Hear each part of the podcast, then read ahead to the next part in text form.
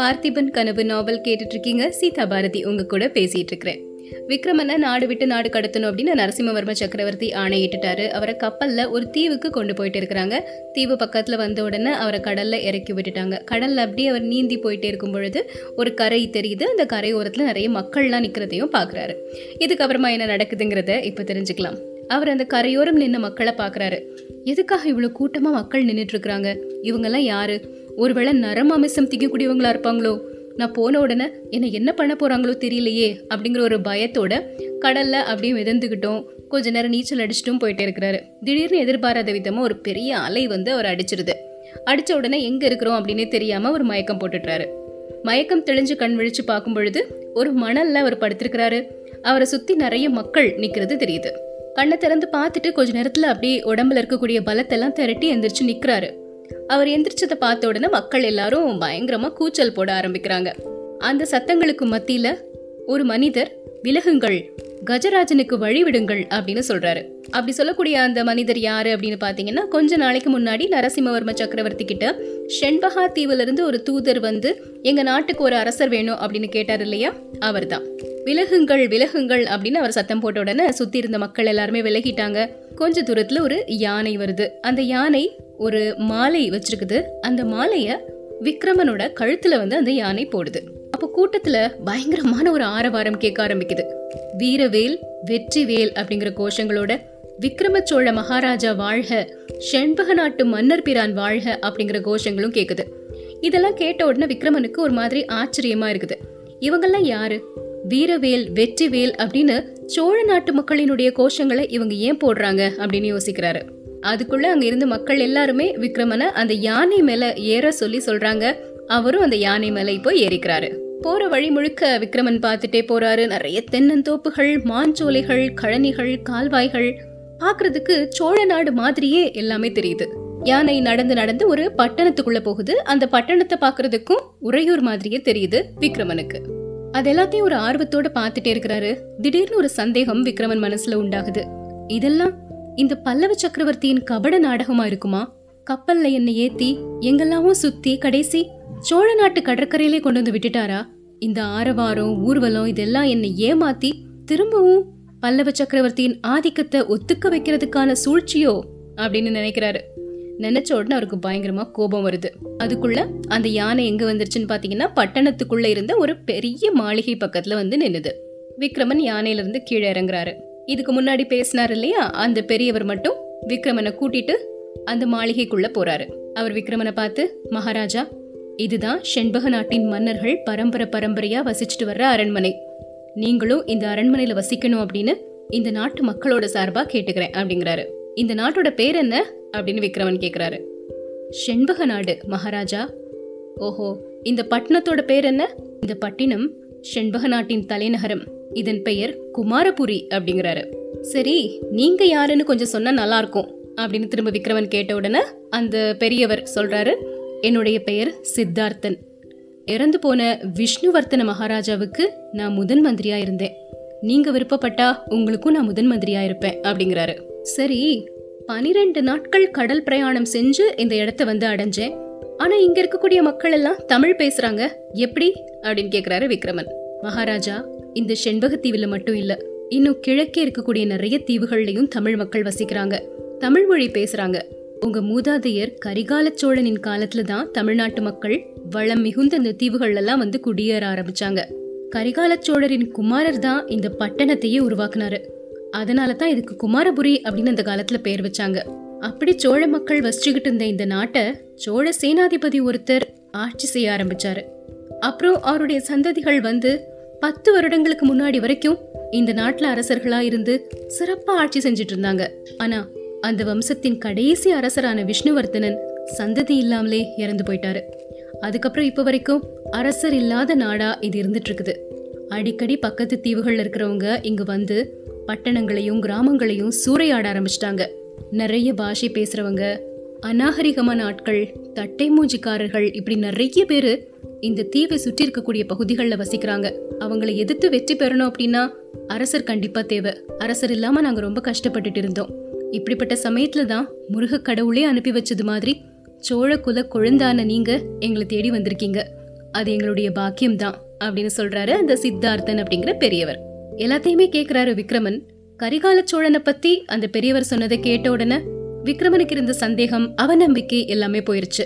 தன்னுடைய தந்தை பார்த்திப மகாராஜா எந்த கரிகால் வளவனை பத்தி அடிக்கடி பெருமையோட சொன்னாரோ, அந்த சோழ குல முதல்வன் காலத்துல தமிழர்கள் வந்து குடியேறிய நாடா இது, என்ன ஒரு ஆச்சரியம், என்ன ஒரு விதிவசம், அப்படிப்பட்ட நாட்டுக்கு நானும் வந்து சேர்ந்திருக்கிறேனே அப்படின்னு நினைக்கிறாரு. நினைக்கும் போதே உடம்பெல்லாம் அப்படியே புல்லரிக்குது விக்ரமனுக்கு. கண்கள்ல கண்ணீர் வடிய ஆரம்பிக்குது. ஐயா, நான் உங்களை பரிபூர்ணமா நம்புறேன். எல்லா விஷயத்தையும் அப்புறமா கேட்டுக்கிறேன். இப்போ ஒன்னே ஒன்று மட்டும் சொல்லிடுறேன். நீங்க என்ன உங்களுடைய அரசனா ஏற்றுக்கணும் அப்படின்னு நினைச்சிங்கன்னா இன்னொரு ராஜாவுக்கோ சக்கரவர்த்திக்கோ நான் கப்பம் செலுத்த மாட்டேன்.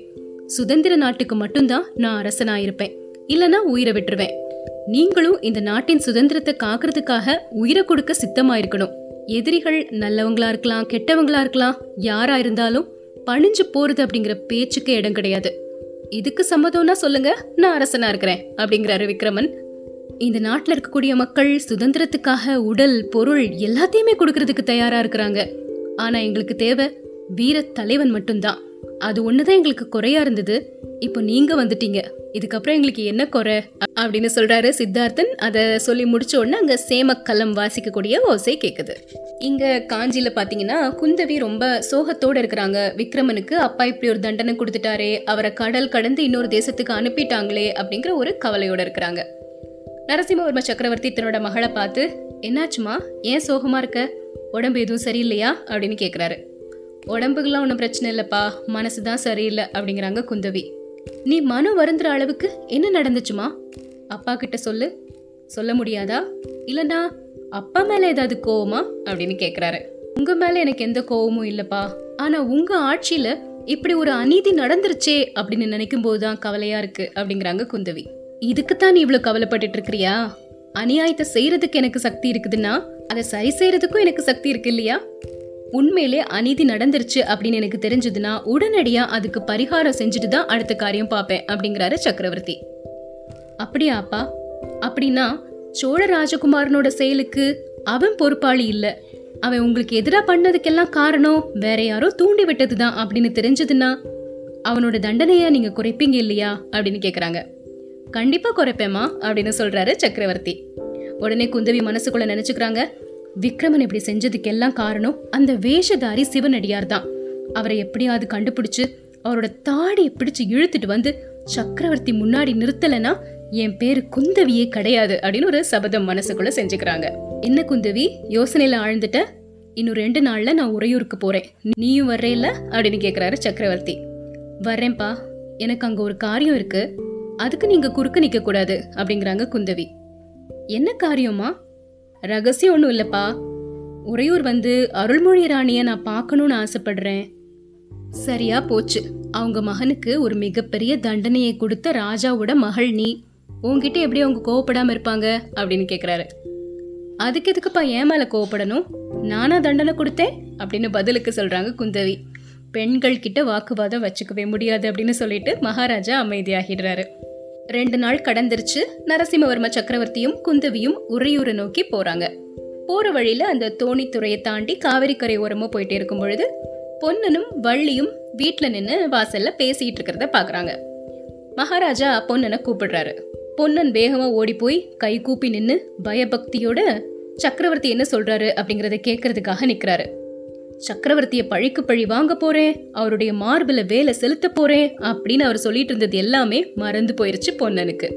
சக்கரவர்த்தியினுடைய கம்பீர தோற்றம், அவருடைய முகத்துல இருந்த அந்த தேஜஸ், அதெல்லாமே பொன்னனை அப்படியே வசீகரிச்சிருச்சுன்னு தான் சொல்லணும். இந்த தோணித்துறையில படகு ஓட்டக்கூடியவன் நீதானே அப்படின்னு சக்கரவர்த்தி கேட்கிறாரு. கேட்ட உடனே ஆமா மகா சக்கர பிரபு, ஆமா பிரபு அப்படின்னு ஒரு மாதிரி குழறி குழறி பதில் சொல்றாரு பொன்னன். அதோ தெரியுதே, அந்த வசந்த மாளிகையில தானே அருள்மொழி ராணி இருக்கிறாங்க அப்படின்னு கேக்குறாரு ராஜா. ஆமா ஆமா அப்படிங்கிறாரு பொன்னன். இங்க பாரு, என்னுடைய குழந்தை குந்தவி ராணிய பார்க்கணும் அப்படின்னு ஆசைப்படுறாங்க. என்னைக்காவது அவங்க ராணிய பார்க்கணும்னு வந்தாங்கன்னா பத்திரமா படகு செலுத்திட்டு போய் அந்த கரையோரத்துல நீ விடணும், சரியா அப்படிங்கிறாரு. கண்டிப்பா செய்யறேன் சுவாமி அப்படிங்கிறாரு பொன்னன். அப்புறம் சக்கரவர்த்தியும் அவங்க பரிவாரங்களும் உரையுற நோக்கி அப்படியே போக ஆரம்பிச்சுட்டாங்க. இதெல்லாத்தையும் வள்ளி குடிசையில இருந்து பார்த்துட்டே இருக்காங்க. பார்க்கும்போதே வள்ளியுடைய முகத்தில் அப்படி எள்ளும் கொள்ளும் வெடிக்க ஆரம்பிச்சிருச்சு. ராஜா போன உடனே பொன்னன்கிட்ட சண்டை போட ஆரம்பிச்சிட்டாங்க. சக்கரவர்த்திக்கு பணிஞ்சு அந்த பதில் சொன்ன காரணத்தினால விக்ரம மகாராஜாவுக்கு துரோகம் செஞ்சுட்டு தான் வள்ளி நினைக்கிறாங்க. அதனால பொன்னனை திட்டுறாங்க. உண்ட வீட்டுக்கு ரெண்டகம் செய்யக்கூடிய துரோகிணி அப்படின்னு சொல்றாங்க.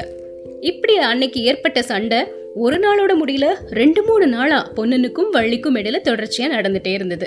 பொன்னன் யோசிக்கிறாரு, எப்படி வள்ளிக்கிட்ட நல்ல பேர் வாங்குறது, எப்ப பார்த்தாலும் திட்டிக்கிட்டே இருக்கிறாளே அப்படின்னு. அப்போ கார்த்திகை மாத கடைசி 1 மாதம் தொடர்ச்சியா அடைமழை பெஞ்சு விட்டு இருந்தது. கழனிகள் எல்லாத்துலயுமே நீர் நிறைஞ்சு அப்படியே தழும்பிக்கிட்டு இருந்தது. பச்சை மரத்துல இருக்கக்கூடிய இலைகள், புழுதி, தூசி எல்லாமே கழுவப்பட்டு நல்ல மரகத வர்ணத்தோட பிரகாசமா இருந்தது. குழு குழுன்னு குளிர்ந்து தென்றல் காற்றும் வீசிட்டு இருந்தது. இப்படி வெளி உலகம் எல்லாம் குளிர்ந்திருந்தாலும் பொன்னனினுடைய மனசு மட்டும் கொதிச்சுக்கிட்டே இருந்தது. 10 வருடங்களுக்கு முன்னாடி இந்த கார்த்திகை மாதம் எவ்வளோ ஆனந்தமா இருந்தது.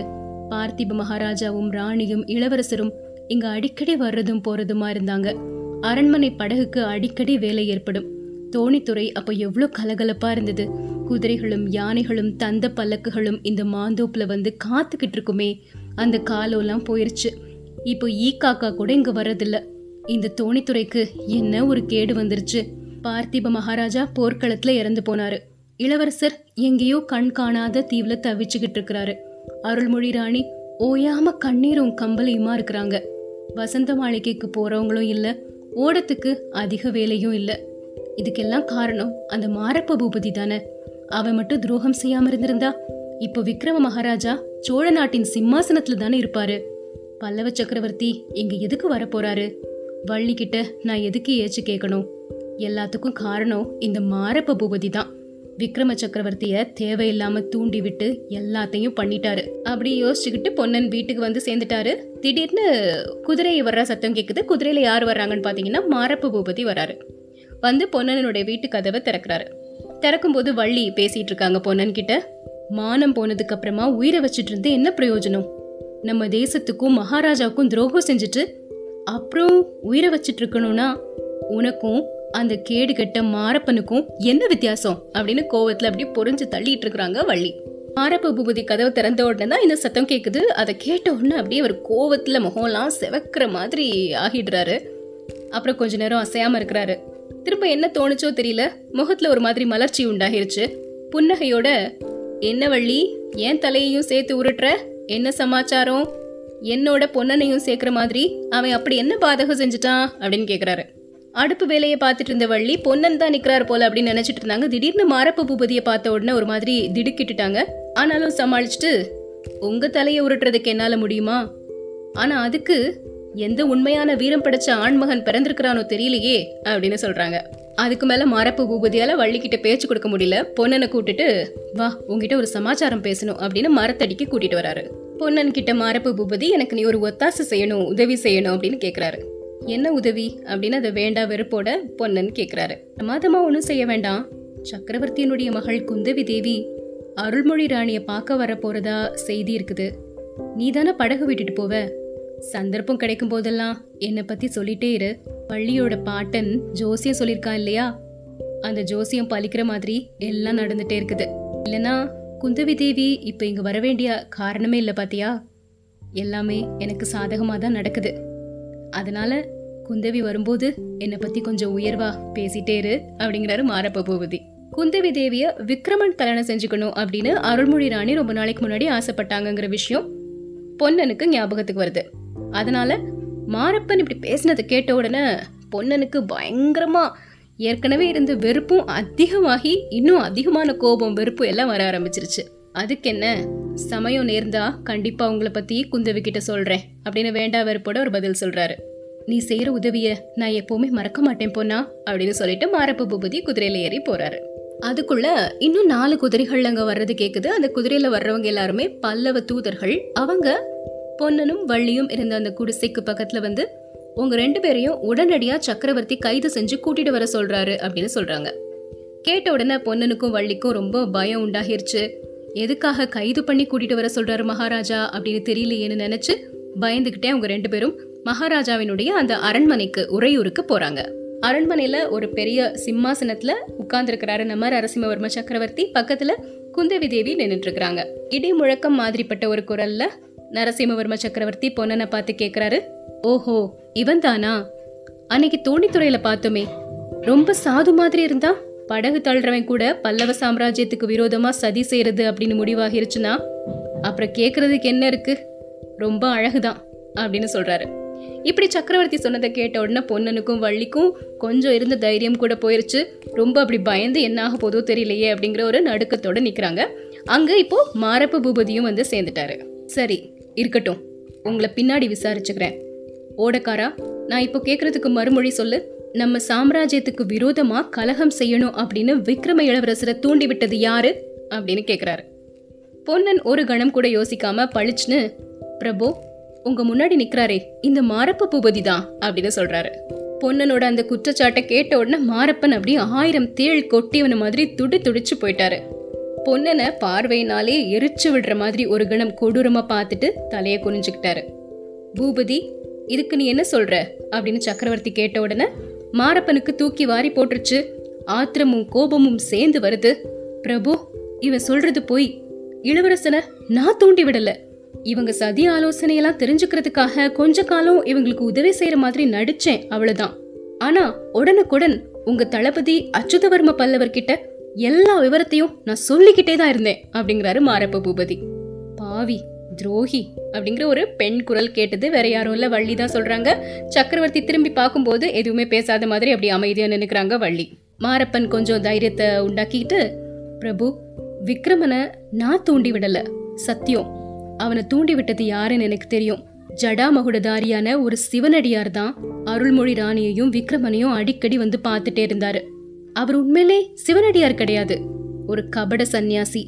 அவர் தான் விக்ரமனை இந்த பயங்கரமான காரியத்துல தூண்டி விட்டுருக்கணும் அப்படின்னு சொல்றாரு நம்ம மாறப்ப பூபதி. உடனே வள்ளி சக்கரவர்த்தியை பார்த்து, பிரபு இவர் சொல்றதெல்லாம் போய். சிவனடியார் இளவரசரை தூண்டி விட்டார் அப்படிங்கிறது பெரிய போய். சாமியார் பெரிய மகான். அவர் வந்து அடிக்கடி ஆறுதல் சொல்லிட்டு இருக்கிறதுனால தான் எங்க மகாராணி இன்னும் உயிரோடு இருக்காங்க. அவரு இளவரசரை இந்த காரியம் செய்ய வேண்டாம் அப்படின்னு தான் சொல்லிட்டு இருந்தாரு. இளவரசருடைய மனசை மாற்ற முடியல. சாமியார் மேல பொய்யா குற்றம் சுமத்துறவங்க பாவிகள், சண்டாளிகள். அவங்க நரகத்துக்கு தான் போவாங்க அப்படிங்கிறாங்க. சரி சரி, சாபம் கொடுத்தது போதும் அப்படிங்கிறாரு சக்கரவர்த்தி. அப்புறம் மாறப்ப பூபதியை பார்த்து, பூபதி ஓ மேல ஏற்பட்ட சந்தேகம் எனக்கு இன்னும் தீரல. போனா போறது அப்படின்னு இந்த தடவை உன்னை மன்னிச்சு விடுறேன். சேனாதிபதி பதவிக்கு நீ ஆசைப்படுறன்னு நினைக்கிறேன். ஆனா அப்படி நீ ஆசைப்படுறது வீண். அந்த பதவி உனக்கு வேணும் அப்படின்னா உன் தகுதியை நீதான் நிரூபிக்கணும். அது வரைக்கும் உன் மேல எந்த ஒரு குற்றமும் ஏற்படாத மாதிரி நீ தான் பாத்துக்கணும், புரியுதா? இப்ப நீ போலாம் அப்படின்னு கடுமையான குரல்ல சொல்றாரு. மாறப்ப பூபதி சப்த நாடியும் ஒடுங்கி போனவனா அங்கிருந்து வெளியே போறாரு. அந்த சமயத்துல ஒரு சேவகன் உள்ள வந்து சக்கரவர்த்தி கிட்ட ஒரு ஓலையை கொடுக்கறாரு. சக்கரவர்த்தி அதை வாங்கி படிச்சுட்டு, சரி ஓடக்காரா, நீயும் உன்னுடைய மனைவியும் இப்ப போலாம், உங்களை நான் அப்புறமா கவனிக்கிறேன் அப்படின்னு சொல்றாரு.